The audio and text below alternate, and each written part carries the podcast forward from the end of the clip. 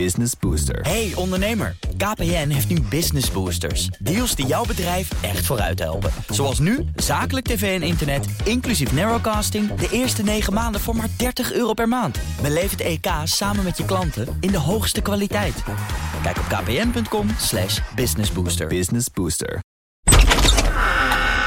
Weet je, je denkt, hé, maar waarom, waarom hebben jullie dit niet al lang klaar liggen dan? Nou ja, toch? Ja. Dat is wel echt. Ik dacht dus vanmorgen ineens, toen werd de inner wappie in mij wakker. Die zei, de regering probeert ons gek te krijgen. Dat is wat ze aan het doen zijn. Thomas, is dat wat jij ook dacht? Eh, nee, dat, dat denk ik niet. Wa- wa- waarom, waarmee probeer je jou gek te krijgen dan? Nou, dat je dan zegt, we gaan een keiharde klap tegen het virus uitdelen. Namelijk, eh, je mag nog maar tot acht uur in, het, eh, in de kroeg zitten.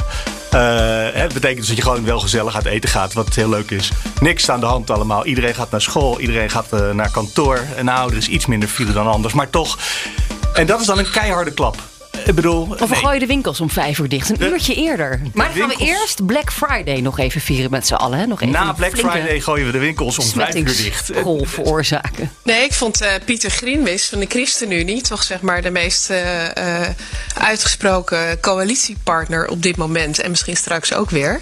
Die zei het ook gewoon hardop. Hè. Dit was geen harde klap, dit was een licht tikkie. Ja, Dat daar is iedereen in Den Haag het inmiddels wel over eens. Dat dit inderdaad niet de harde klap was die, eh, die nodig was. Dat blijkt ook uit de cijfers. Er is helemaal geen kentering te zien. Er is Maar drie weken op rij, hè? Ik bedoel, het is niet zo dat Ja. dat één keer gebeurt. Dus ze doen het expres.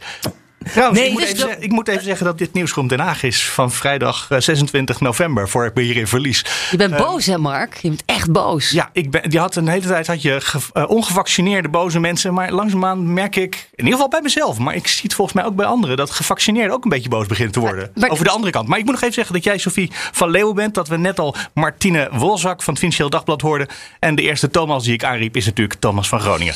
We hadden het over de polderlockdown. Hè? Noemde je ook gisteren zo op zender, Thomas. Dus je hebt altijd, je moet, eh, hoe heet het, slop van onderwijs, die knokt voor de scholen blijven open. Economische zaken, die knokt al de hele coronacrisis van de hè, retail, winkels blijven open. Dus iedereen eh, is bezig zijn eigen achterban veilig te stellen. En dan, eh, wat er dan uitkomt, is een eh polderlockdown. twee persconferenties geleden be- begon het kabinet ook echt met een verhaal dat ze alle belangen altijd afwegen en dat we vooral mild voor elkaar moeten zijn. Misschien kan je het nog herinneren, die oproep Ja. van Rutte. Dat is ook letterlijk wat het kabinet tot nu toe eh, gedaan heeft de afgelopen periode. Namelijk alle belangen afwegen en dan, ja, dan komt er een compromis uit. Wat dan blijkbaar niet goed genoeg is. En ik hoorde gisteren een oppositiekamerlid zeggen: het virus is beter georganiseerd dan wij. Je moet nu actie nemen. Je kan hier niet mee Oké, maar stel je nou En, even voor. eh, Vandaag komen- komt er nieuws, of gisteren in de loop van de dag nieuws, dat er in Zuid-Afrika een veel gevaarlijker, veel besmettelijker versie van dit eh, virus rondgaat. En dan zegt Europa: laten we een vliegverbod instellen. En ik ben zo bang dat we vanmiddag het advies krijgen om niet naar Zuid-Afrika te gaan als het niet absoluut noodzakelijk is. Kortom, eh, dat er eigenlijk niks verandert. Nou ja, dat, dat legde eh, collega Lien van der Leyen net even uit. Je moet eerst moet, eh, infrastructuur en waterstaat een aanwijzing geven aan VWS om een advies te vragen aan het RIVM over wat te doen met die vluchten uit Zuid-Afrika. En dat, dat vind ik illustratief over nou ja, het virus beter georganiseerd dan wij. Het lijkt iedere keer nog steeds over zoveel schijven te moeten gaan en zo lang te moeten wachten voordat alle Hollandse polderclubjes de neuzen dezelfde kant op hebben. En ja, dan denk ik van, eh, jongens, iemand moet uiteindelijk ze een klap ergens op kunnen geven. En dat lijkt Nou ja, iedere en- keer hier niet het geval te zijn.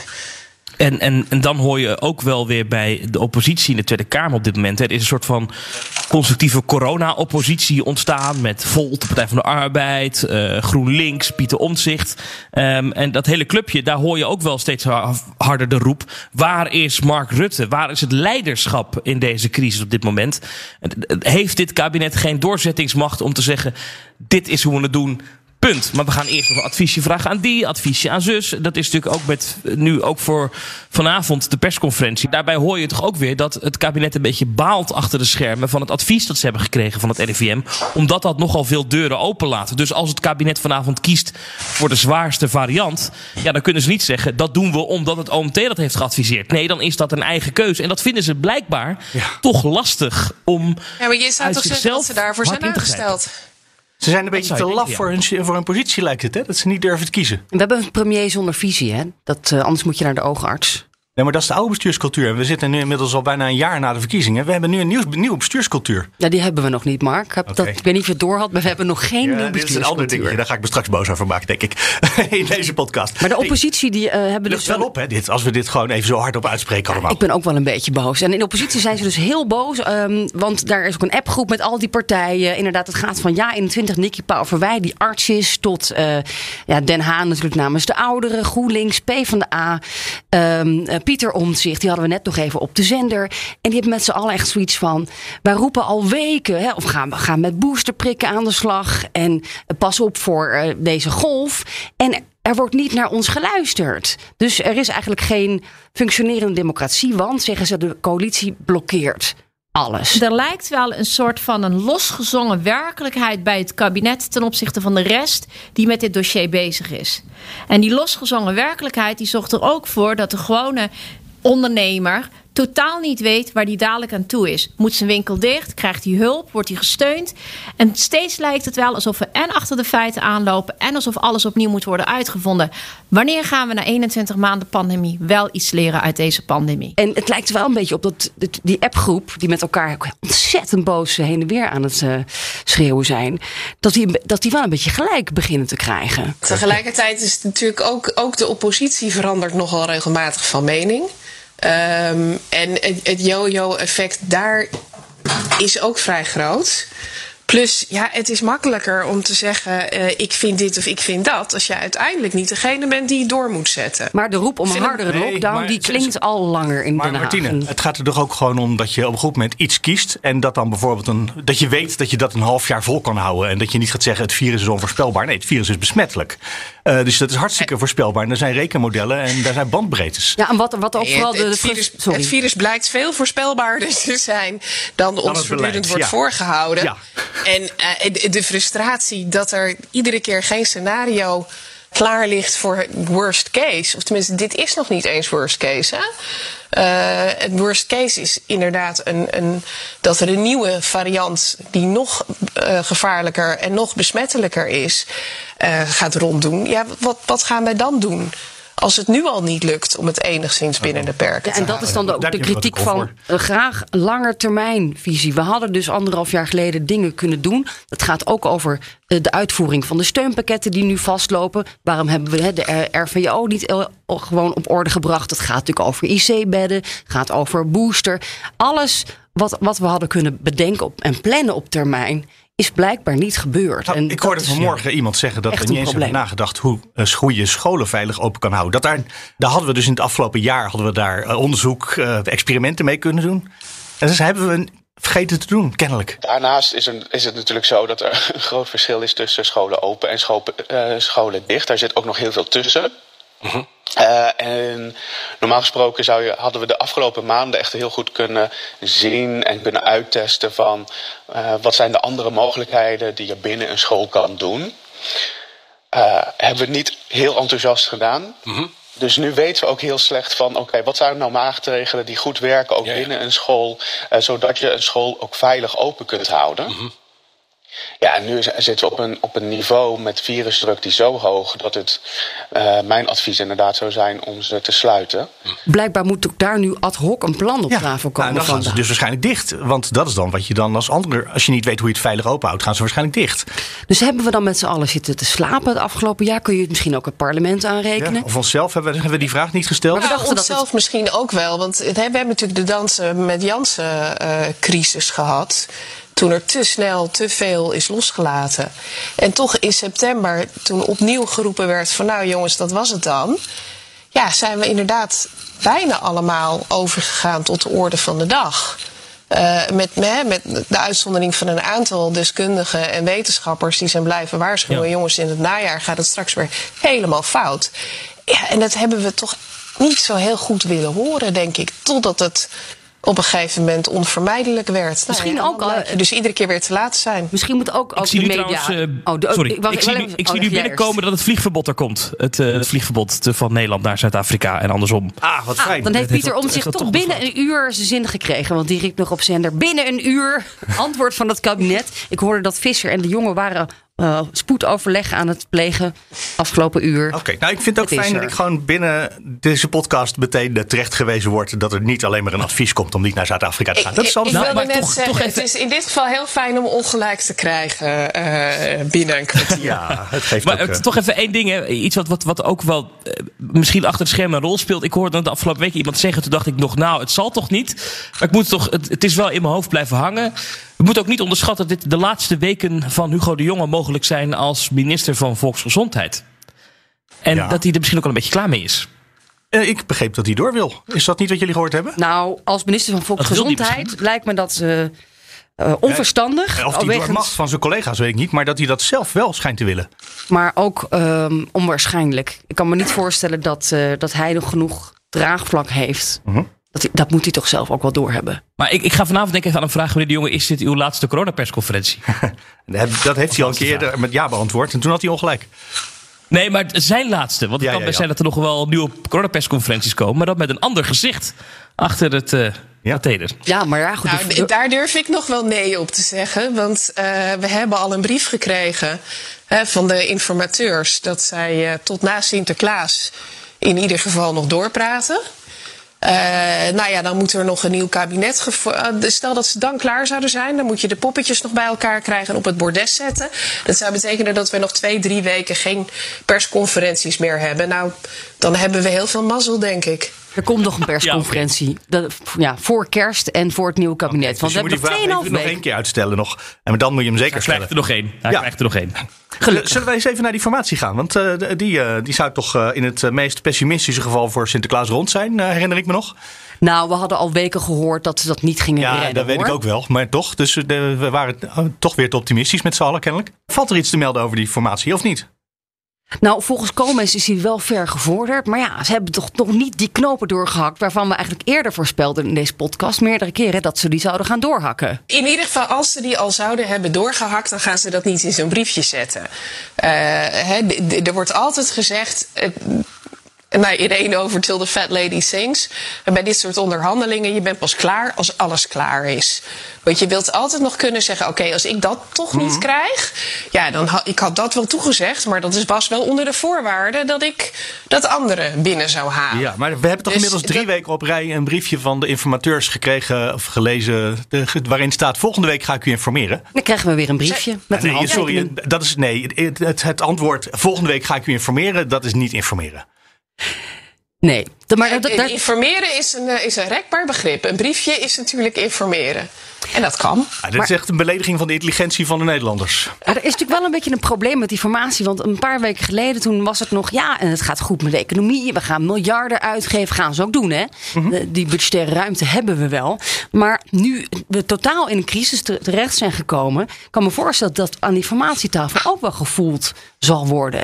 En dat het plaatje voor de komende kabinetsperiode... die misschien een, een hele pandemie nog eh, behelst... dat het er dat het anders uit gaat zien, ook financieel. Als die pandemie nog twee jaar gaat duren. Ja. Toch, eh, Martien, dat moet toch ook ergens. eh Ja. Hoekstra Nee, moet daar dat- toch over nadenken. En dat, dat moet je toch je plannen gaan, gaan bijsturen op het laatste moment. De Hoekstra en de diepe zakken zijn natuurlijk een, eh, nou ja, een gevleugeld gezegde geworden de afgelopen, inmiddels alweer bijna twee jaar. Ehm, en die zakken zijn nog steeds best wel diep. Maar dat neemt niet weg. Er moet, we gaan het straks ook nog over de steunmaatregelen hebben, die waarschijnlijk gaan horen bij alle nieuwe coronabeperkingen. Ja, dat, dat is, gaat echt wel weer een wissel trekken op eh, begrotingen en, eh, en budgetten voor de komende jaren. En daar was natuurlijk voor het komend jaar geen rekening mee gehouden. Ik uh, je sprak dan- ook een paar Kamerleden van de week, ook van het CDA onder andere. was ook VVD. Nou goed, iedereen zei van ja, moeten we elke winter nou eh, miljarden uit de kast gaan trekken voor bedrijfsleven? Is dat hoe de komende jaren eruit gaan zien? Willen we dat eigenlijk wel? Eh, en, en die vraag komt ook best wel abrupt op ze af. Oh, moeten we dus eigenlijk jarenlang nog steun gaan uittrekken? Hadden ze dat niet betekent dus dat ze dat serieus overwegen. Nou, dat kan ik me bijna niet voorstellen. Het probleem is alleen dat iedereen de hele tijd denkt van... nu nog even En dan is het klaar. En het, het blijkt keer op keer tegen te vallen. De, de steunpakketten waren gesloten per 1 oktober met het idee van oké, eh, misschien eh, hebben we nog een beetje een opleving, maar zo erg als het is geweest gaat het niet meer worden.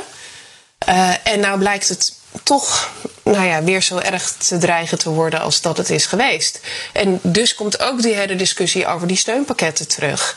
Maar ook als het niet elke winter zo wordt, ja, dan op een gegeven moment kom je toch op het punt dat je vanuit meer macro-economisch perspectief moet gaan zeggen: jongens, um, bedrijven moeten zich hierop gaan aanpassen. Hè. Strandtenten die draaien hun omzet in de zomer.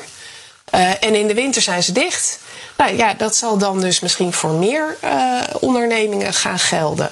En dat zou natuurlijk een ongelooflijk harde uh, werkelijkheid zijn als dat hem gaat worden culturele sector ook. Misschien uh, festivals alleen nog maar in de zomer en niet in de winter. Ja, ja, we hopen natuurlijk allemaal dat het zover niet komt. Maar je kunt niet hele sectoren jaar in, jaar uit uh, met, met overheidsgeld in de, in de lucht houden. Dan, dan krijg je dus dat dingen seizoensarbeid worden die dat nu nog niet zijn. En dat is dan een lange termijn scenario, waarvan ik hoop dat het heel onwaarschijnlijk is. Maar waarvan het zo langzamerhand wel terecht is dat er in ieder geval eens over nagedacht wordt. Maar dat is vooruitdenken. Wat doe je dan met al die mensen die daar werken, hè? Hm, sorry, Thomas. Ja, nee, dat nou, is een Wat doe je dan met al die mensen die, daar, die, die, Want die banen, die, houden we, die hebben we nu een tijd lang in de lucht gehouden met die NOW-steun. Die is er nu niet meer. Maar ja, die, eh, als die mensen allemaal uit die sectoren vloeien, die krijg je dus niet meer terug straks als je dan weer open mag eh, in maart eh, of in april. Nee, dat klopt. En dat, dat zeker in de huidige krappe arbeidsmarkt, waarbij er dus allerlei andere sectoren zijn die staan te springen om mensen, uh, is dat misschien uiteindelijk voor de economie beter. Voor de individuele ondernemer is het natuurlijk ja, gewoon echt verschrikkelijk. Dus, dus de festivalpodiumbouwer die moet maar. Uh ICT'er worden. Of in de winter moet hij gaan prikken bij de VVD. Uh, eh, bij de VVD. Bij de GGD. bij de GGD. en, en, dat is precies uh, inderdaad het grote dilemma wat je in de Kamer zag ook bij het debat deze week. Wat gaan we doen met die NOW-steun? Ja, de Tweede Kamer wil nu toch steun doorbetalen. De komende winter of de komende weken. En die, die banen over, overeind houden. Maar eigenlijk heb je die mensen gewoon nodig uh, voor de uitvoering uh, ook van de steunpakketten. En voor het zetten van die prikken en het doen van de test. Dus ja, die NOW. Nou, misschien dat ze het nog één keertje, één keertje proberen, maar daarna is het gewoon klaar, denk ik. Nou ja, ik denk wat, wat ook in dat debat gezegd werd. Hè, eh, volgens mij was de VVD, Thierry Aartsen, die dat zei. Ja, ondernemers worden nu op zo'n korte termijn weer overvallen door maatregelen. Hier, kan je, hier had je niet op kunnen voorsorteren. De boodschap is de hele tijd geweest vanuit Den Haag. We gaan terug naar normaal. Misschien een nieuw normaal, klein beetje anders. Maar in principe kan iedereen gewoon weer open en ondernemen. En met heel weinig beperkingen. Ja, en nou blijkt in een hele korte tijd dat dat niet opgaat. Dat, dat, is, dat is niet reëel om dan van een ondernemer te vragen: daar had je je aan aan moeten passen. Ja, en dus, dus kom je dan weer voor die keus te staan: heropen die steunpakketten. Ja, en dan zeg jij, uh, voor nu, voor deze winter heb je die steun nodig. Maar voor een volgende winter, dan gaan we langzaamaan gewoon de hele economie anders inrichten. Ja, want we gaan dat is wat jullie net beschrijven. Nu gaan we wel nadenken over de volgende winter. Dat is nu het idee in Den Haag. Althans in de Kamer ook hoor je dat. En dat hebben we tot nu toe nog niet gedaan. Maar er is nog nooit verder dan drie weken vooruit gekeken. Nee. Zou, dus dat, zou dat echt serieus gaan gebeuren? Ja, ik, ja je moet er om lachen. Maar ik bedoel, dit is heel serieus. Ik, ik ga ervan uit dat, dat er nu toch wel een keer een lange termijn strategie eh, moet komen. Want de laatste uh, aanpak najaar, ik zat hem toevallig gisteren nog te lezen, die het kabinet in september naar de Tweede Kamer stuurde. Dit is de aanpak coronavirus najaar. Daar klopt helemaal niets meer van. Maar echt, niets wat daarin staat is uiteindelijk uitgevoerd. Daar zit dus geen avondlockdown in ook. Nee, dus je, je, kan dan wel zeggen, nou, we, we, we schrijven weer een lange termijnplan. Maar de praktijk in Den Haag is ieder lange termijnplan dat geschreven wordt rondom corona. Dat verdwijnt een week later weer in de prullenbak, want daar doen we dan vervolgens niks mee. Ja, maar is het probleem dat we er niks mee doen? Uh, en dat het niet wordt uitgevoerd? Of is het probleem dat het het verkeerde aanpak was voor wat uiteindelijk de werkelijkheid blijkt te zijn? Dat is een goede vraag. Nou, uh, wat uiteindelijk vaak de situatie is, is dat er dan allerlei stadia en maatregelen beschreven staan. die op een bepaald punt genomen moeten worden. Alleen als je dan terugkijkt in de tijdlijn, dan blijkt dat die maatregelen niet op dat punt genomen zijn, maar pas twee weken later. En dan klopt de hele aanpak niet meer. Ja, ja, omdat we sturen op uh, ziekenhuisbedden. Of nee, we sturen niet op ziekenhuisbedden. En wel. En, en niet trouwens. Ik ben het helemaal En het is een indicator. Het is een brede afweging. Dat is eigenlijk het woord dat altijd valt. Uh, Alles is een brede, brede afweging. afweging. Oh, nog één dingetje over die formatie. Want uh, ja, wat, wat ze dan ook moeten meenemen in die langetermijnvisie... is toch uh, opschalen van IC-bedden. Dat, dat hebben ze al lang niet willen doen. Zoals we in de afgelopen twee jaar ook hebben opgeschaald. zoals we twee jaar geleden hadden bedacht. Ja, maar dat moet dan toch, als we in die pandemie blijven zitten... met allemaal nieuwe varianten. Dus ook dat zorgbudget moet dan omhoog. En dat is natuurlijk al de, de duurste begroting met sociale zaken van Den Haag. Een, een verschrikkelijke ja. ja uh, probleem altijd voor financiën. Van hoe moeten we in godsnaam onze zorgkosten betalen? Ja, dat moet je nu in die formatie misschien ook gaan regelen. Beetje meer Huppakee, geld erbij. Hm? Een lange termijn plan rondom corona is, uh, is 2G. Hè? Dat zou voor de lange termijn, als het aantal besmettingen laag is, dan kan je met 2G ervoor zorgen dat het voor langere tijd laag blijft. Is dat nou een lange plan dat al afgetikt is op de formatietafel? Want ja, dan moet je de ChristenUnie wel meekrijgen. Ja, daarvan zeggen ze dus heel erg schizofreen. Nou nee, dat proberen we toch dat proberen we hè, gescheiden te houden. Want we hebben dan de formatie. En dan hebben we gewoon hè, wat er in het parlement wordt besloten. En dan zie je dus de ChristenUnie die geen 2G wil. Volgende week wordt er over gedebatteerd in, in het parlement. En tegelijkertijd aan tafel zit bij die formatie. En dan misschien wel dat 2G zou moeten uitvoeren. Um, maar dat dus niet wil. En, en voor, ja, los nog van of de PvdA dit gaat steunen. Hè, en al die andere partijen die het ook niet willen. Dus komt er een meerderheid voor. En ja, het lijkt me nogal ingewikkelde formatiegesprekken hoor. Over, over hoe we dus op lange termijn met die pandemie omgaan. Omdat het dus nu plotseling langer termijn is. En dan ga je daar als ChristenUnie lekker een paar jaar uh, regeren en verantwoordelijkheid voor nemen. Maar zou het deze. Moeilijk. Zouden deze premier en deze minister van Volksgezondheid dat eigenlijk al geaccepteerd hebben? Voor zichzelf dat het langer termijn is, toch? Want die hoor ik steeds maar zeggen, nou nog even één harde klap van drie weken. Dat is het laatste wat bij de persconferentie was. En dan is het toch weer, uh, wordt het leven weer beter. Nou, de laatste keer dat ik die jongen hoorde, was de marathon nog 10 meter langer. Dat bedoel ik. Dat. Uh, dat.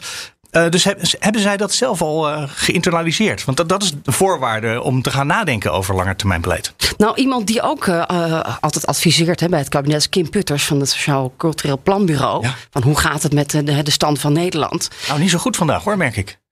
Die adviseert eigenlijk ook bij de Big Five op BNR uh, deze week, vandaag geloof ik, um, dat ook het kabinet misschien soms wat moet laten zien van ja, jongens, jullie zijn boos, jullie weten het niet meer, wij, wij weten het ook niet meer. Oh, dat hebben ze al eerder gedaan. Wij varen in de mist. Ja. We varen nog verder in de mist. Maar um, ja, ook hun onvermogen laten zien. Uh, en het langetermijn, nou ja, uh, idee dat ons overvalt. Uh, dat bij Hugo de Jonge heb je altijd het gevoel dat hij heel stellig hè, en wil laten zien Aha. van en daar gaan we naartoe en zo komt het goed. En hij maakt het keer op keer op keer niet waar. Geef dat dan gewoon een keer toe. Advies nou, dat, van dat Kim Mark Putters. Rutte natuurlijk wel. Die zegt regelmatig nee, het, het laat zich allemaal niet voorspellen. En ik denk dat hij daar niet helemaal gelijk heeft. Maar jij zegt eigenlijk hij moet dat toch nog blijven benaderen. Ja, ook, nou ja, ook wat meer reflectie op je eigen falen. Gewoon. Geef dat nou gewoon toe dat je hebt gefaald. En da dat, dat is ook de reden waarom je nu die ondernemers toch steun gaat betalen. Zeg dat dan gewoon. Maar dan wordt altijd verwezen naar de volgende corona-parlementaire enquête over twee jaar. Ja. Uh, ja, want we zijn nog niet toe aan de evaluatie, geloof ik, hè? Trouwens, we zijn toe aan de reclame. Op de radio in elk geval. In de podcast kan je gewoon lekker doorluisteren. Je luistert naar Nieuwsroom Den Haag met Thomas van Groningen, Sophie van Leeuwen, Mark Beekhuis, dat ben ik. En vandaag weer als gast Martine Wolzak. We gaan zo verder. Nieuwsroom Den Haag van vrijdag 26 november. Met uh, in de studio in Amsterdam Sophie van Leeuwen en Mark Beekhuis. Um, en volgens mij allebei thuis, maar dat weet ik eigenlijk niet eens helemaal zeker. Martine Wolzak van het Financieel Dagblad en Thomas van Groningen van BNR nog weer. Allebei thuis, hè, denk ik? Ja, klopt. Ja. Corona of... Uh... Nee, ik ben, uh, ik ben ontzettend verkouden. Ik heb een testje gedaan. Ik Ja. heb ge- hè, getest bij klachten, zoals dat hoort. En gelukkig negatief. Maar uh, ik wil niet al mijn collega's uh, met mijn verkoudheid aansteken. Want dan moeten die ook weer eerst gaan testen en thuis afwachten.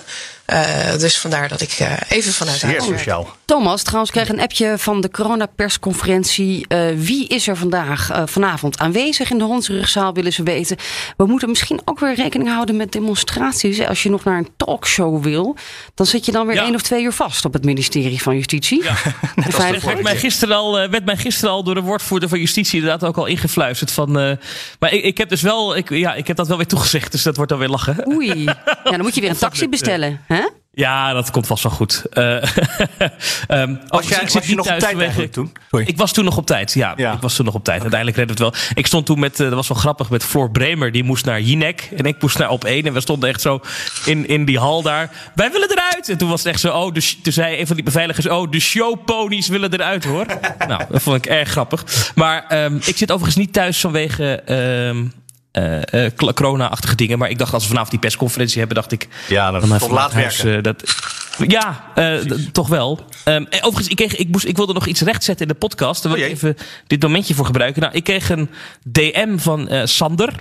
Die luistert al, uh, al heel lange tijd, ook voor mijn tijd, al naar Nieuwsroom Den Haag. Hij is een groot fan van deze podcast. Groot fan van jou ook, Mark stuurt hij. Maar hij vraagt zich af of ik wat minder vaak kan lachen in de podcast. Want politiek is een serieuze zaak. En ik maak van alles een grapje. Uh, dus, ja, uh, Thomas. nou, ik vind dus, het een heel aanstekelijke lach. Van mij mag je. Dus Sander moet er maar even doorheen luisteren hoor. Ja, zeker. Maar ik wilde dus zeggen dat als ik, ik. Ik zie graag de humor van de politiek in. Maar uiteraard ook de serieuze Het is zaak. eigenlijk om te huilen, toch? Waar we nu in zitten. Oh, ik kreeg ook nog een sneer trouwens van de woordvoerder van de persconferentie. Weet je nog dat het embargo werd geschonden? Eigenlijk altijd. Maar toen kregen we een boos appje vorige week. Of vorige keer paar weken terug. Uh, of we dat dus niet nog een keer willen doen. Dus uh, onder embargo worden stukken geleverd. Kun je de website alvast klaarzetten. Maar niet stiekem eerder twitteren. Gewoon wachten tot Hugo de Jonge en Rutte hun uh, speech hebben uitgesproken. Oh. Oké, okay, ja, Thomas? Het was, het was, heel pijnlijk. Wij kregen toen dat, dat, dat, dat, dat appje met die, die stukken. Dan zitten wij al in de zaal hè, als journalisten. Uh, maar dat is, dat is gedaan om ervoor te zorgen dat de kranten uh, op vrijdagavond uh, hebben die eerdere deadline.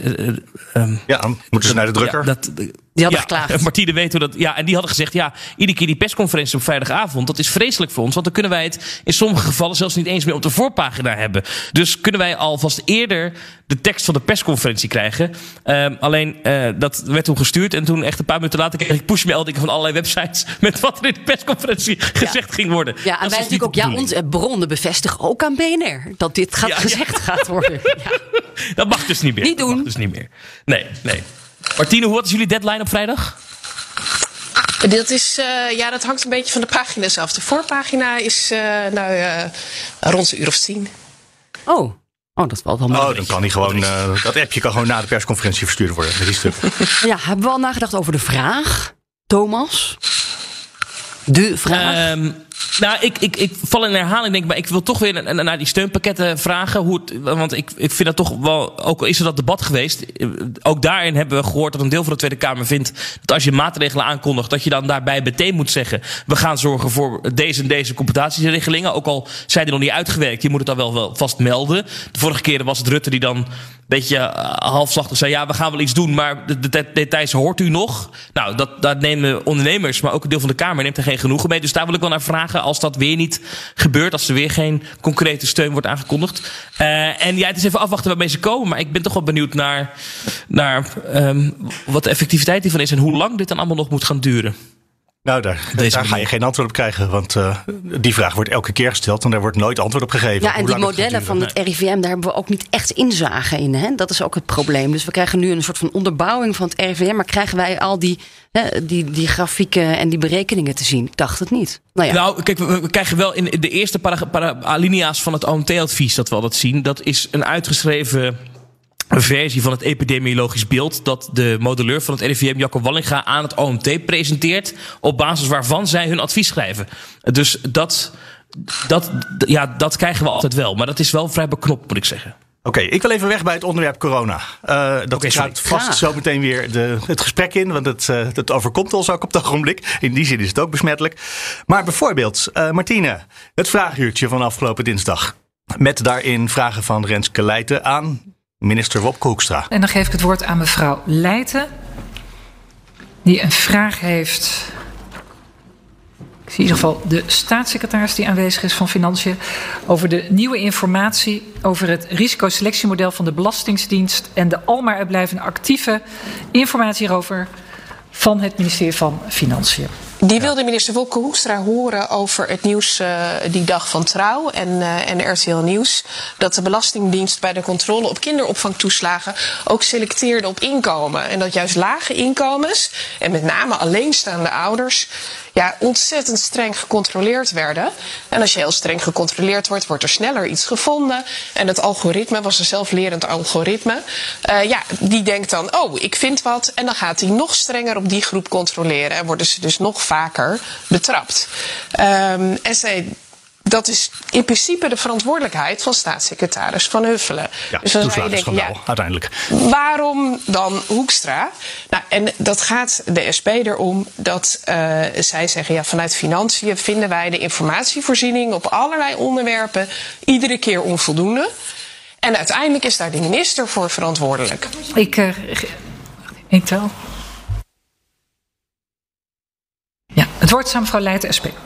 Ja, voorzitter, ik heb deze vragen aangemeld aan de minister van Financiën en ik zou hem graag willen oproepen om uh, de vragen te komen beantwoorden. Ik kan me ook voorstellen dat een oppositiepartij het aantrekkelijker vindt om een minister in de Kamer uit te horen dan een staatssecretaris. Um, maar dat was het punt. En Hoekstra is dus niet gekomen, ondanks dat de vraag wel aan hem gericht was. Ik heropen de vergadering. Uh, we hebben even geïnformeerd. En uh, de reden dat de minister van Financiën niet aanwezig is, is dat er een inhoudelijke verantwoordelijkheid ligt bij de, de staatssecretaris. Uh, dus we kunnen twee dingen doen. we kunnen de mondelinge vraag niet door laten gaan. Of we kunnen de tijd gebruiken om de vragen die er zijn aan de staatssecretaris te stellen. Uh, omdat natuurlijk uh, nou ja, het kabinet met één mond praat. Dus ik geef het even het woord aan mevrouw Leijten om daarop te reageren. Nou, voorzitter, dan moeten we misschien maar kijken of de minister-president nog in het gebouw is. Dat die komt te antwoorden. Het gaat mij hier echt over de omgang met de Kamer in een langslepend dossier waarin heel veel is gebeurd. Waarvan we weten dat er al gewoon informatie vanuit december 2019 ligt over wat er vanochtend in de krant stond. En dat wij alsmaar niet krijgen. En deze staatssecretaris gaat ons weer de techniek insturen, dolhof inwerken. En daar heb ik geen zin in. Op de agenda stond toch de naam van Hoekstra. En ik zag de voorzitter verbaasd zeggen: hé, hey, maar uh, we moeten zomaar eens even vragen aan de staatssecretaris waarom de minister er niet zit. Dus ja, is ook echt gewoon. Uh, er, is, ja, er werd de minister uitgenodigd en er werd iemand anders gestuurd. Um, ik dacht, dit is wel een soort belediging aan de Tweede Kamer. Ik kan me voorstellen dat er vanuit het kabinet wat huiverigheid is om als iemand inhoudelijk, en dat werd ook de tijd benadrukt, hè, van de staatssecretaris is hier inhoudelijk verantwoordelijk. Um, dan iedere keer die minister te gaan sturen. Want daar heb je nou juist staatssecretarissen voor. Dat je ook een deel kan delegeren. Uh, maar wat mij vooral ook wel opviel, is dat ik in de ene begon te denken: wanneer hebben wij Hoekstra eigenlijk voor het laatst in de Kamer gezien? En in ieder geval deze week niet. Uh, Rutte, die zien we nog wel af en toe. Nou ja, Carola Schouten, de landbouwminister, is ook vrij onzichtbaar. Dus uh, dat, dat die hele formatie en ook de tijd die daar de hele tijd naartoe gaat, ja, die begint ook wel een beetje te botsen met het Kamerwerk. En dat wordt ook wel iedere keer als excuus aangevoerd. Van ja, ze hebben hele volle agenda's vanwege de formatie. Is lastig om te komen, kan daar een beetje rekening mee gehouden worden. Ja, dat, dat is begrijpelijk voor een beperkte periode. Maar voor een kabinet dat nu al zo lang demissionair is, terwijl er zulke wezenlijke dingen gebeuren, kan ik me voorstellen dat de irritatie in de Kamer wel oploopt. Ja. Ja, maar kan je dat eigenlijk zomaar doen? Als je een vraag stelt aan de minister, niet komen opdagen? Er is toch een soort uh, verantwoordingsplicht, uh, want de Kamer, het hoogste orgaan, is daar om jou te controleren?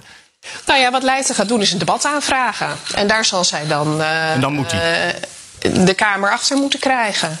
Ja, oh, dan, ja. Dus dat zal dan waarschijnlijk weer geblokkeerd worden door de coalitie. Althans, dat is een beetje de, de teneur nu, hè? want die formatie moet door en Hoekstra heeft het daar veel te druk mee. En um, dat is een ander ding wat ik nog met jullie wilde bespreken. Van de week, wat zei ik gisteren, was er uh, de, het debat over de onderzoekscommissie die de evacuatie vanuit Afghanistan moet gaan uh, onderzoeken. Dat heb ik helemaal gemist, sorry. Ja, de voorzitter wordt Frank de Graven, dat was al uitgelekt. Uh, en ik geloof dat de volledige oppositie daartegen is. Ja, dat Frank de Graaf het gaat doen. Ja, ja dat, uh, ja daar zijn ze heel boos uh, Er is een motie ooit ondertekend door 16 van de 19 fracties. om dat te vragen, zo'n onderzoekscommissie. Uh, met daarin de opdracht om een onafhankelijke voorzitter te kiezen. Dat staat, een onafhankelijk onderzoek. En, en niet de voormalige minister van Defensie. Ja, maar van die 16 hebben er dus nu 12 gezegd. Ja, dit is dus niet wat wij bedoelden. want het is een oud-minister van Defensie. Het is een zeer prominente VVD'er die dan VVD-ministers moet gaan onderzoeken. Dus nou ja, daar, daar duwt de coalitie met z'n viertjes door, lijkt het. Van de ChristenUnie weten we dit officieel nog niet. Maar van de andere drie uh, regerings- en onderhandelende coalitiepartijen uh, weten we dat wel. Die, die vinden de Graaf een heel goed idee.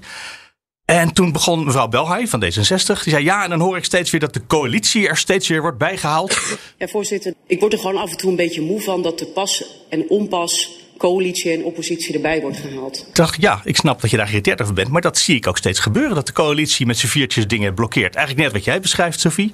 Dus de benoeming van deze onderzoeksvoorzitter.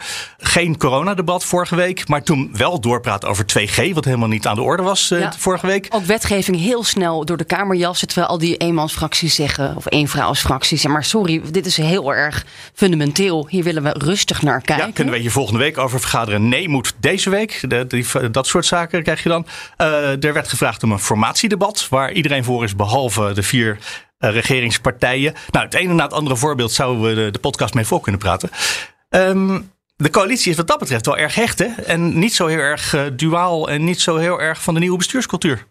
Ja, in die laatste fase van de formatie is het dualisme. Het was eigenlijk al heel ver weg. We hadden een paar weken geleden dachten we, nou misschien hè, er gebeurt, er gebeurt Ja, af wat. en toe zegt D66 is iets afwijkends of de ChristenUnie iets afwijkends. Maar het, nee. Maar ze houden elkaar vast. En eh, dat, is- dat is ja, jammer, denk ik, voor de democratie. Ja, maar Mark, je moet wel opmerken dat, dat, dat om- want voordat we nu allerlei conclusies trekken van oh, de, de nieuwe bestuurscultuur is mislukt, want er is geen sprake van dualisme op dit moment. Je moet niet vergeten dat op dit moment natuurlijk wel de formatieonderhandelingen bezig zijn en het dus ook voor, voor Kamerleden uit fracties die nu aan die onderhandelingstafel zitten, het ook wel denk ik nu lastiger is dan wanneer straks dat nieuwe kabinet er staat om zich al te hard eh, uit te spreken. Omdat hun fractie aan die tafel zit. Zij, zij onderhandelen zelf op dit moment. En dat maakt het natuurlijk ingewikkeld. Dat snap ik wel. Maar eh, het gaat er toch ook om dat je de oppositie iets gunt. Dat je niet zegt, nee, maar wij zijn gewoon met, eh, met een paar zetels de meerderheid. En dat is het gewoon. Ja, ja. Eh, bijvoorbeeld Nee, ja. eh, Omtzigt, eh, Pieter Omtzigt was vanmorgen op de radio. En die zei ook, we zouden eigenlijk voor 50, met 50 stemmen een debat moeten kunnen aanvragen. Of een eh, onderzoek kunnen aanvragen. Dus niet Ja. de helft, maar een derde van de Kamer. Want dat hebben heel veel democratieën. Ik heb dat niet gecheckt, maar dat zei hij. Ja, die wil het reglement van orde veranderen. Nou ja, een beetje procedureel. Maar in ieder geval dus met, met meer eh, Kamerleden 50 een debat aanvragen in de oppositie. Maar, en ook dat de oppositie gewoon recht krijgt om dat ging hoorzittingen... nou specifiek over formatiedebatten, hè, geloof ik. Ja, maar ook in het algemeen. Hij zegt inderdaad, dat, volgens mij is dat een advies van de Venetië-commissie. We hebben ons op ons kop gekregen dat onze eh, democratie niet goed functioneert. De commissie van Venetië, die naar aanleiding van de toeslagenaffaire is naar het Nederlands parlement gekeken heeft, die heeft dat één ding heel duidelijk gezegd. Die heeft gezegd, jullie hebben jullie minderheidsrechten nauwelijks geborgd. Ja. Dus een minderheid kan geen hoorzittingen aanvragen. Een minderheid kan dus zo'n formatiedebat niet aanvragen. Een minderheid kan geen onderzoek aanvragen. Daarom krijgen we straks een onderzoek naar Afghanistan geleid door Frank de Graven, de VVD-minister die begon met het hele Afghanistan-dossier. Eh, eh, ja, in andere landen kan een kan dat niet. minderheid, dus in Frankrijk of in Duitsland of in Noorwegen, kan 25 of 33 procent van de Kamer kan zeggen: nee, wij willen een hoorzitting of wij willen een onderzoek. Ja. Want wij willen de regering kunnen controleren. En daarmee heeft ook de oppositie mogelijkheden om te controleren. En hier ben je dus afhankelijk eh, van, van de coalitie. En dat, dat wringt. Een 30 leden debat hebben we al. Ja, maar dat is een belachelijk lange lijst met onderwerpen die dus misschien over twee jaar een keer Ja, besproken worden. dat kan twee jaar duren bijvoorbeeld. Dus, eh, dat, dus dat naar voren halen en dus meer macht. Maar ook om eigen onderzoek en hoorzittingen te doen eh, op basis van zo'n minderheid. En dat blijkt ja, in andere landen wel te kunnen. En toen dacht ik, ja, dat is in- interessant. Eh, tot nu toe met die coalitiedwangen en de oude bestuurscultuur... dan kun je dus alles blokkeren en ook niet blind zijn voor een probleem... als de toeslagenaffaire. Eh, Of de corona-aanpak. of de corona-aanpak. Eh, exactly. Dus ik denk, eh, ik vind het een interessant voorstel. Ja, gaat het, is- dan een meerderheid een- halen? Nou ja, daar beginnen we natuurlijk mee. Ik vind het ook een interessant voorstel. Aan de andere kant, als je kijkt hoe vol de Kameragenda nu al is, hoeveel moties er zijn, eh, hoeveel vragen er iedere keer gesteld worden, denk ik, ja, jongens, Ja, daar wil ik wel misschien iets is het beter Oh, ja. om dan die andere dingen wel terug te dringen en dan vaker een, een goed debat met elkaar te voeren. Maar zou het dan niet gewoon helpen als, je er, als er vragen gesteld worden, dat er gewoon heldere, duidelijke, begrijpelijke antwoorden terugkomen, zodat de Kamer zich niet Ja. gedwongen voelt om heel veel vragen te stellen? Ja, dat is zo. Maar er is ook wel een overdaad aan vragen. En toevallig gisteren zag ik het perfecte voorbeeld van een, de overdaad aan Kamervragen en misschien zelfs moties straks. Po-nieuws heeft een reportage gemaakt op Schiphol. Um, even technisch voorbeeld, het is best interessant. Op Schiphol heb je, voordat je de beveiliging doorgaat, moet je je boarding pass scannen. En pas dan mag je uh, naar de beveiliging. Nou heeft Po-nieuws ontdekt dat het niet uitmaakt welke QR-code of boarding pass je scant. Als je maar een boarding pass hebt, gaat het poortje al open. Dus het is gewoon pure controle om te voorkomen dat er niet mensen zonder boarding pass erachter lopen. Alleen er wordt niet echt gecontroleerd of die echt is. Dat is het punt. Dat is volgens Schiphol zelf geen veiligheidsrisico. Want je moet daarna nog door de beveiliging. En je komt echt niet de vliegtuig binnen. Want als je niet op een lijst staat, kan je niet het vliegtuig in. Want daar wordt wel echt gekeken of je boardingpas echt is. Nou ja, dan zou je denken, minor detail. Wat doet het ertoe? Vervolgens gaat Po-nieuws gaat naar de Tweede Kamer. En dan loden zij een filmpje, uh, zetten zij op YouTube. Politici reageerden geschokt. Ik dacht, nou, ik ga er toch eens even kijken. En dan kondigt bijvoorbeeld Mahir Alkaya van de SP... kondigt dan hierover Kamervragen aan dan kan je je toch afvragen. En ook andere politici die meteen heel geschokt reageren. Dit kan toch niet? Dat, dat moet Schiphol echt oplossen. En ik ga, de minister moet hier zich in bemoeien. Dat je afvraagt, ja, Gaat dat niet een beetje ver voor iets wat echt totaal onbenulligs is en waarvan Schiphol zelf zegt, nou ja, uh, ja we, we zijn hiervan op de hoogte, maar echt een probleem is het niet, want uiteindelijk wordt een paar deuren verder alsnog gecheckt of ja. je wel echt een pasje hebt. Eh, Thomas, dat ben ik ook helemaal met je eens en daar hebben we het ook vaker over gehad, over dat probleem. Maar ik denk dus nu het voorstel zou dan zijn om dan met, met grotere meerderheden, met zo'n bredere oppositiegroep, net als hè, die mensen die in die appgroep zitten, die boos zijn op het coronabeleid, wat toch wel ja, uh, misgaat en heel belangrijk is. Dus dat je met een bredere uh, groep dus vragen gaat stellen en een debat aanvraagt. In plaats van uh, individueel schieten op de ministers. Ja, dat is volgens mij. iedere scheet een debat wordt. Ja, dus, dus, dus dat zou dan denk ik he, wel onderdeel van de nieuwe bestuurscultuur kunnen zijn. Ja, de, ja, de, de Kamer is op dit moment. Uh, er is een werkgroep aan de gang. Van, uh, onder leiding van Kees van der Staaij. Die moet in de loop van december met voorstellen komen over hoe de Kamer ja, het werk beter kan doen. Uh, hè, efficiënter, effectiever. Dus zulke werkgroepen zijn er met enige regelmaat. En tot nog toe, ja. Nou ja, daar, daar hebben jullie het volgens mij in deze podcast vorige week ook uitgebreid over gehad. Uh, de debatcultuur in de Kamer is er volgens mij dit jaar niet op vooruit gegaan. Ik, uh, ik loop er uh, pas op. Oh, dat zeg je heel elegant, ja. Maar jullie kunnen hebben een iets, iets langer historisch blik. Uh, maar ja. Ja, die gaat terug van de Tweede Wereldoorlog, onze historische blik. ik, uh, ik maak me. Ik, ik ben heel benieuwd of het er inderdaad echt veel beter op wordt. Tegelijkertijd, een coalitie die alles doodslaat, uh, dat werkt natuurlijk ook niet. En je moet als oppositie dingen kunnen agenderen en aanjagen, ook naar aanleiding van de actualiteit. Maar de instrumenten die de Kamer daar nu over heeft, ja, of die nou zo effectief gebruikt worden, daar kan je volgens mij ook vragen bij stellen. Vinden je nou eigenlijk dat die onderzoekscommissie, waar dit blokje mee begon, hè, over de evacuatie van Afghanistan, als nou Frank de Graven door de volledige oppositie niet geaccepteerd wordt, de, dat is een minderheid in de Tweede Kamer uiteindelijk. Nou, ik denk dat het op zich wel zou sieren om gewoon een meer onafhankelijke voorzitter te kiezen. Hè? Dat, is, dat is toch niet zo gek? Ja. En dat je daar gewoon even over nadenkt, over, over, over spreekt, ook met de oppositie. En dan zoek je een andere voorzitter. Ik zou wat, zelf nou... geloof ik de opdracht teruggegeven hebben. Als je merkt dat het de hele oppositie tegen is. Maar ja, dat is ook niet aan de hand volgens mij alsnog. Dus, maar dat is dus weer een, nieuw, een test voor de nieuwe bestuurscultuur. We gaan dan hebben we die gefaald. Want dat debat is gisteren geweest. En de ministers die dat uh, debat met de Kamer deden, die waren niet van plan om te veranderen. Helemaal klaar. Oké, okay. ja. ja, ik had er toch moeten kijken, dat debat. Jammer. Ja, er gebeurt zoveel. Jij kan het niet bijhouden, sorry. Nee, er was tegelijkertijd een technische briefing over uh, iets met de toeslagenaffaire. Er was tegelijkertijd nog een, waren er drie andere debatten. De justitiebegroting was, een, was uh, bezig. Excuses aan het aanbieden. Voor een, uh, iemand die zeven jaar in, uh, in de cel had gezeten ten onrechte. Of ja. twee mensen zelfs. Ja, dat scheen ook heel bijzonder te zijn. Dat is eigenlijk twintig jaar te laat. Maar dat, dat hij dat doet, ja. is blijkbaar uh, vrij uniek als minister. Het is volgens mij nooit eerder gebeurd. Nou, historisch. Ja, maar tegelijkertijd maakte hij dan wel weer toch enigszins een uitglijder door te zeggen dat als Nederland een narco-staat was, dat er dan een minister van Justitie met een exotische achtergrond in de Tweede Kamer zou staan. En je denkt van. Uit een of ander ver land. Hij is toch niet heel erg woke, onze minister van Justitie? Nou ja, dat. dat het is vooral, ik, je mag hopen dat, het daar, dat hij daarmee niet bedoelt dat uh, drugscriminaliteit alleen maar van buiten komt. Uh, ik, ja, onze minister van Justitie zou toch beter moeten weten.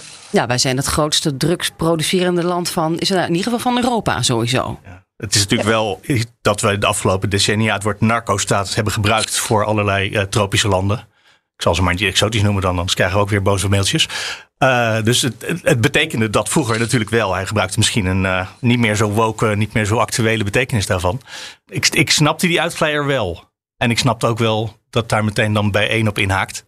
Maar ik, ja, ik, ik snapte het wel dat, dat, dat gebeurde. Maar goed, in ieder geval met onze witwasproblemen. Ja, een beetje makkelijk om altijd met het vingertje naar de ander te wijzen. Ja, we zijn en, en een drugsproducerend, niet, niet zozeer cocaïne dan, maar hè, uh, meer de pillen. Uh, we zijn een drugsdoorvoerhaven. Ja. En uh, we zijn nauw betrokken bij criminele witwaspraktijken van de internationale drugsbendes. Zeker 16 um, miljard euro per jaar wordt er in Nederland ja, witgewassen. Of we daarmee nou een narco-staat zijn, dat is weer een stap verder. Ja. Uh, en dat is misschien ook wel een beetje het probleem dat dingen direct in het extreme getrokken worden. Uh, van we zijn een narco-staat omdat uh, drugshandel en ondermijning door drugshandel een wezenlijk probleem zijn. Ja, dat deed ja, dat zelf. Beetje... Die zei, we zijn geen narco-staat. Uh, dat, dat, hij, maakte, hij probeerde zich te verdedigen door het te overdrijven. Het klinkt, ja, het klinkt voor mij toch ook een beetje zoiets als de, de intelligente lockdown. Weet je, wij, wij, zijn altijd anders. Dat Nederlandse exceptionalisme. Terwijl we toch, als ja, je naar de feiten zorgvuldig. Ja, precies. Is ja. gebeuren. Nou, dat is een van de grootste criminele doorvoorhavens. Misschien wel de. Hè, met Italië. Daar is ook nog over gesproken trouwens. Over het witwassen. Over ja, ons, dus ons reputatieprobleem. Ja, er is nog niet over gesproken. Er is een, een rapport naar de Tweede Kamer gestuurd. Met een onderzoek naar hè, wat we nog zouden kunnen doen om Nederland als uh, brievenbussenland. Uh, nou, minder aantrekkelijk te maken voor bedrijven en voor criminelen. Um, eh, maar daar, ja, daar kwam dan de mededeling toch bij, heel kort samengevat, van het demissionaire kabinet dat uh, de, de commissie hartelijk bedankt wordt voor uh, uh, het onderzoek. Maar dat het aan het nieuwe kabinet is om daarmee aan de slag te gaan. Ja, en even kijken hoor. Want Nederland wil af van die reputatieschade die ons die brievenbusfirma's opleveren. en in het rapport staat, nou jullie zijn wel begonnen met iets, maar het heeft nog helemaal geen impact gehad. Maar je zou nog wat maatregelen kunnen nemen. En daarvoor worden ze hartelijk bedankt. Ja, ze zeggen niet, niet dat het helemaal geen impact heeft gehad, maar wel nog weinig. Uh, en voor een deel komt dat ook omdat ja, de, de cijfers over uh, hoeveel geld daar doorheen gaat. En die lopen een beetje achter de maatregelen aan. En met name op fiscaal gebied is er wel echt wel, wel al veel gebeurd om Nederland minder aantrekkelijk te maken. Maar het is ook. En daarvoor moet je weer afvragen wat daar zo heel erg is. Uh, Nederland is ook aantrekkelijk omdat we een goede rechtsstaat hebben geen narco-staat zijn. Uh, en bedrijven om die reden het fijn vinden om zich hier te vestigen. Omdat dus infrastructuur die daarbij hoort, hè, de juridische infrastructuur, aantrekkelijk is. En dat is een erfenis van het verleden. Uh, en daardoor blijft het voorlopig nog wel een beetje zo. Ja, Wat ik zelf wilde wel opvallend via, vond, oh, sorry. Was uh, dat witwassen en ondermijning uiteindelijk een minder grote rol speelde in het rapport. En dat ook de, de professor die was aangetrokken om juist daar onderzoek naar te doen, ja, die heeft op een gegeven moment de handdoek in de ring gegooid. En die was de afgelopen maanden niet meer betrokken bij het onderzoek, omdat zij vond dat er veel te weinig aandacht aan witwassen en uh, criminaliteitsbestrijding besteed werd in dit onderzoek. En die pleit dus voor van jongens, daar moeten we echt nog een apart uh, groep, uh, studiegroep voor opzetten die veel meer bevoegdheden gaat krijgen, veel meer mogelijkheden om juist daarin te duiken. Want anders doen we daar te weinig aan. En nou, ja, zie je wel, onderzoek en dan voor een nieuw kabinet. Ja. Dus dan doen we een onderzoek en dan doen we daarna gewoon nog een onderzoek. Oh ja, als een ja. van de onderzoekers uh, gefrustreerd afgehaakt is, kan me voorstellen dat daar misschien toch wel pijn zit wat toch onderzocht, onderzocht moet worden. ja. Oh my God. Uh, Vreselijk. Maar het is, Martine, het is natuurlijk ook zo, als je Nederland minder aantrekkelijk maakt uh, voor die brievenbusfirma's. Je moet echt minder aantrekkelijk worden dan de, dan de andere landen. Want alles is ja. hier goed geregeld. Dus als, nou, het, als het hier even aantrekkelijk is als in Duitsland, als Frankrijk, als België. Ja, het, het liep hier altijd prima. Je hebt je, je contacten, dat mannetje wat je altijd belde. Vrouwtje. Nee, dan blijf je toch ja, hier. blijf je hier. Precies, ja. En dan blijft de reputatieschade ook hier. Ja, en dat is een van de redenen waarom. Uh, daar, en een deel van als je jezelf echt minder aantrekkelijk maakt, dan verhuist het misschien naar Duitsland. Ja. Uh, dat is fijn voor onze reputatie, maar lost het wezenlijke probleem niet op. Dus internationale samenwerking is ook ontzettend belangrijk om het probleem uiteindelijk tegen te gaan. Vooral ook omdat het vaak om ketens gaat. Hè? Het is niet alleen een brievenbus hier, het is vaak een reeks brievenbussen. Dus eentje in Ierland, eentje in Duitsland, eentje op de uh, Maagdeneilanden. Uh, en die hele reeks achter elkaar, Ja. die maakt het zo ja, ondoorzichtig wat er nou eigenlijk gebeurt. En uiteindelijk in Dus- een of ander exotisch oord vaak toch ook, hè? Eh, zeker, ja. ja. Nou ja, Maagdeneilanden bijvoorbeeld. Oh ja, ja. ja, ik, Ja. ik weet ook niet eens waar die liggen. Die ken ik alleen maar uit de krant. Ja, dat geldt voor mij ook. Ik heb wel eens geroepen, moeten we daar niet eh, ter plaatse onderzoek doen? Onze Maar, eh, correspondent in, op de Maagdeilanden. Ja, Virgin Islands, ergens in de buurt van Cuba, toch? ik geloof het meteen. Miami. ja, volgens mij ook. Ja, ja. De- Deze topografische kennis gaan we straks even aanvullen. Oh, Thomas, je lacht veel te hard voor Sander. kunnen nu meteen gaan googelen. Ja, want dit is een serieuze zaak. Ehm, Ja, nee, excuses. Ja, begint Thomas weer te lachen. Ja, eh, excuses aan Sander. Eh, we, zullen- we, we gaan het vanaf januari sowieso minder doen, want dan is eh, Thomas natuurlijk niet meer bij ons. We zoeken een hele serieuze opvolger voor je, Thomas. Ja, kijk even of het. Is die er al of niet? Er wo- worden gesprekken gevoerd. Oh, Maar Oh, eh, ja. het, is nog, nee, het is nog niet, niks definitief. Spannende fase. Nee. Leuk. Ik ben wel in een soort van afscheidsmodus aan het gaan. En ik heb wel nu dat bijna iedere politicus die ik spreek of wil interviewen zegt... eh, is dit nu voor eh, BNR of eh, werk je al ergens anders? nee, nee, dit is nog voor BNR. Oh, oké, oké. Ja. Dus, die vraag krijg je straks ook van Hugo de Jonge terug dan. Als jij hem zegt, was dit nou uw laatste persconferentie? Eh, Oh. Was dit jouw laatste persconferentie? Oh, dat, dat zou nog kunnen, ja. Nou, als, ik- als die nee, luistert. zeker niet. Nee hoor, want ik, ik blijf ook gewoon bij persconferenties je zitten. blijft gewoon verslaggever, natuurlijk. Ja. en heet, je, zeker, en heet je dan. Thomas van Groningen op 1? Of heet je dan Thomas van Groningen, WNL? Nee, op één. Oké. Wat staat er nog op het lijstje, Mark? Ja, mijn, eh, mijn eh, verlanglijstje is inmiddels eh, leeg aan het raken. Had jij nog een vraag voor de premier, Mark? Maar de belangrijkste vraag die ik al. Waarom? Dat is geloof ik in, in één woord wat ik van hem wil weten. Maar daar heb, heeft hij geen antwoord op. Nee. Nou, een andere vraag die ik nog wel heb is. eh, is eh, ehm, maar dat is een beetje, mijn, eh, mijn, een beetje een sensationele vraag. Maar ik denk dat die toch gesteld moet worden. We hebben vanuit de zorg de afgelopen weken toch wel eh, vaak de oproep gehoord. dat als code zwart in beeld komt of er is. dat er dan inzet van bijvoorbeeld het leger of, eh, of politie of wat dan ook. nodig is bij de ziekenhuizen. om de veiligheidssituatie daar onder controle te houden. Want mensen natuurlijk heel boos worden als ze te horen krijgen.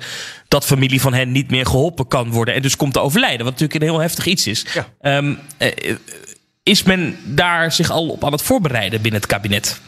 Spannende vraag. Nou, ik heb nog wel een vraag aan Thomas als eh, talkshow-expert.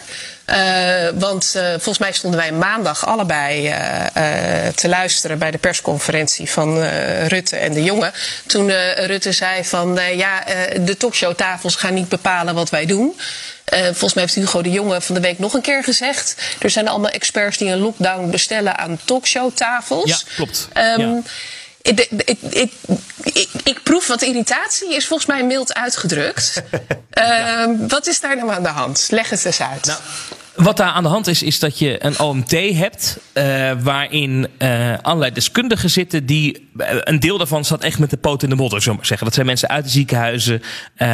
die direct contact hebben met patiënten. die zien hoe mis het dreigt te gaan. en die roepen al een tijdje moord en brand. Het gaat helemaal mis. Er moet nu sneller ingegrepen worden. Dat roepen ze niet sinds afgelopen week. Dat roepen ze al een wat langere periode. En wat zij merken is dat als zij dan in zo'n OMT-vergadering die boodschap overbrengen, dat uiteindelijk de voorzitter van dat OMT, en dat is Jaap van Dissel, die uiteindelijk destilleert daar een advies uit. Ehm, en dat, dat, dat zij hun eigen alarmbel, zeg maar, daar niet altijd in teruglezen en horen. En dat ze dus ook niet terug horen van het kabinet. En wat je dus de afgelopen weken zag gebeuren, is dat een gommers meerdere keren aan talkshowtafels en overigens ook tijdens een hoorzitting in de Tweede Kamer zegt: er dreigt code zwart eh, binnen tien dagen, volgende week misschien al. Eh, en dat dan eh, journalisten dat gaan vragen aan de jongen. en dat de jongen dan zegt: nee, code zwart is nog niet dichtbij. We maken ons al zorgen, maar het is nog niet dichtbij. Nou ja, dat zorgt voor irritatie. En waardoor die OMT-leden, en het is echt niet alleen Diederik Gommersort, zijn er wel meer. Ja, zich genoodzaakt voelen om steeds heftiger zich uit te laten in de media. Steeds meer aan die noodklok te luiden. Waardoor het kabinet toch een beetje ondermijnd wordt eigenlijk. Want dit zijn de adviseurs van het kabinet. En dat zorgt, uh, heb ik aan wederzijdse kanten wel begrepen, voor grote irritatie bij een deel van het OMT. Dat dus zegt het moet allemaal veel strenger. En ook bij het kabinet en, en, en het RIVM. Dat die adviseurs ja, zich toch zo hard uitspreken in de media iedere keer. En daarmee hun advies ondermijnen. Waar zit dan die oneenigheid in het OMT? Er zijn dus ook OMT-leden die zeggen: Nou, het valt wel mee, het is me helemaal niet nodig. Die dus het de andere kant een beetje op nuanceren. Wat, wat is dan dat belang van die andere OMT'ers? Dat is moeilijk, want Jaap van Dissel krijgen wij dus niet zomaar te spreken. Dus ik wil dat heel graag aan hem vragen. Van, hoe kan het nou dat, dit, dat, dat, dat een deel van het OMT zegt... wij lezen onze eigen adviezen niet terug in uw adviezen?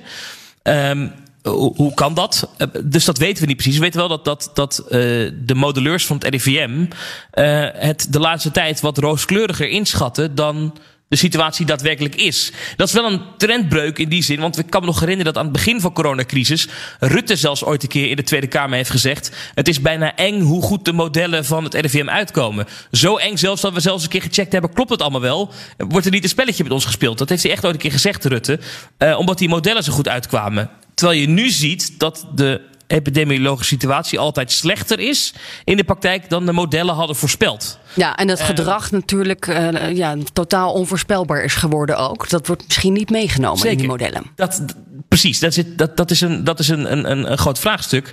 Van hoe, hoe, hoe meet je nou of mensen daadwerkelijk thuiswerken? Hoe, wordt er Google Mobility Data bijgehaald? Maar goed, het punt in ieder geval is dus dat, dat binnen dat OMT, en dan ja, dus de voorzitter daarvan, daarvan durf ik inmiddels wel te zeggen op basis van gesprekken met vele OMT-leden, dat hij er wat gematigder in zit. Die maakt zich gewoon niet zo snel zoveel zorgen. En daarbij moet gezegd worden dat hij op 20 oktober heeft hij een interview gegeven, Jaap van Dissel aan het AD, waarin hij zei: Ik heb goed nieuws.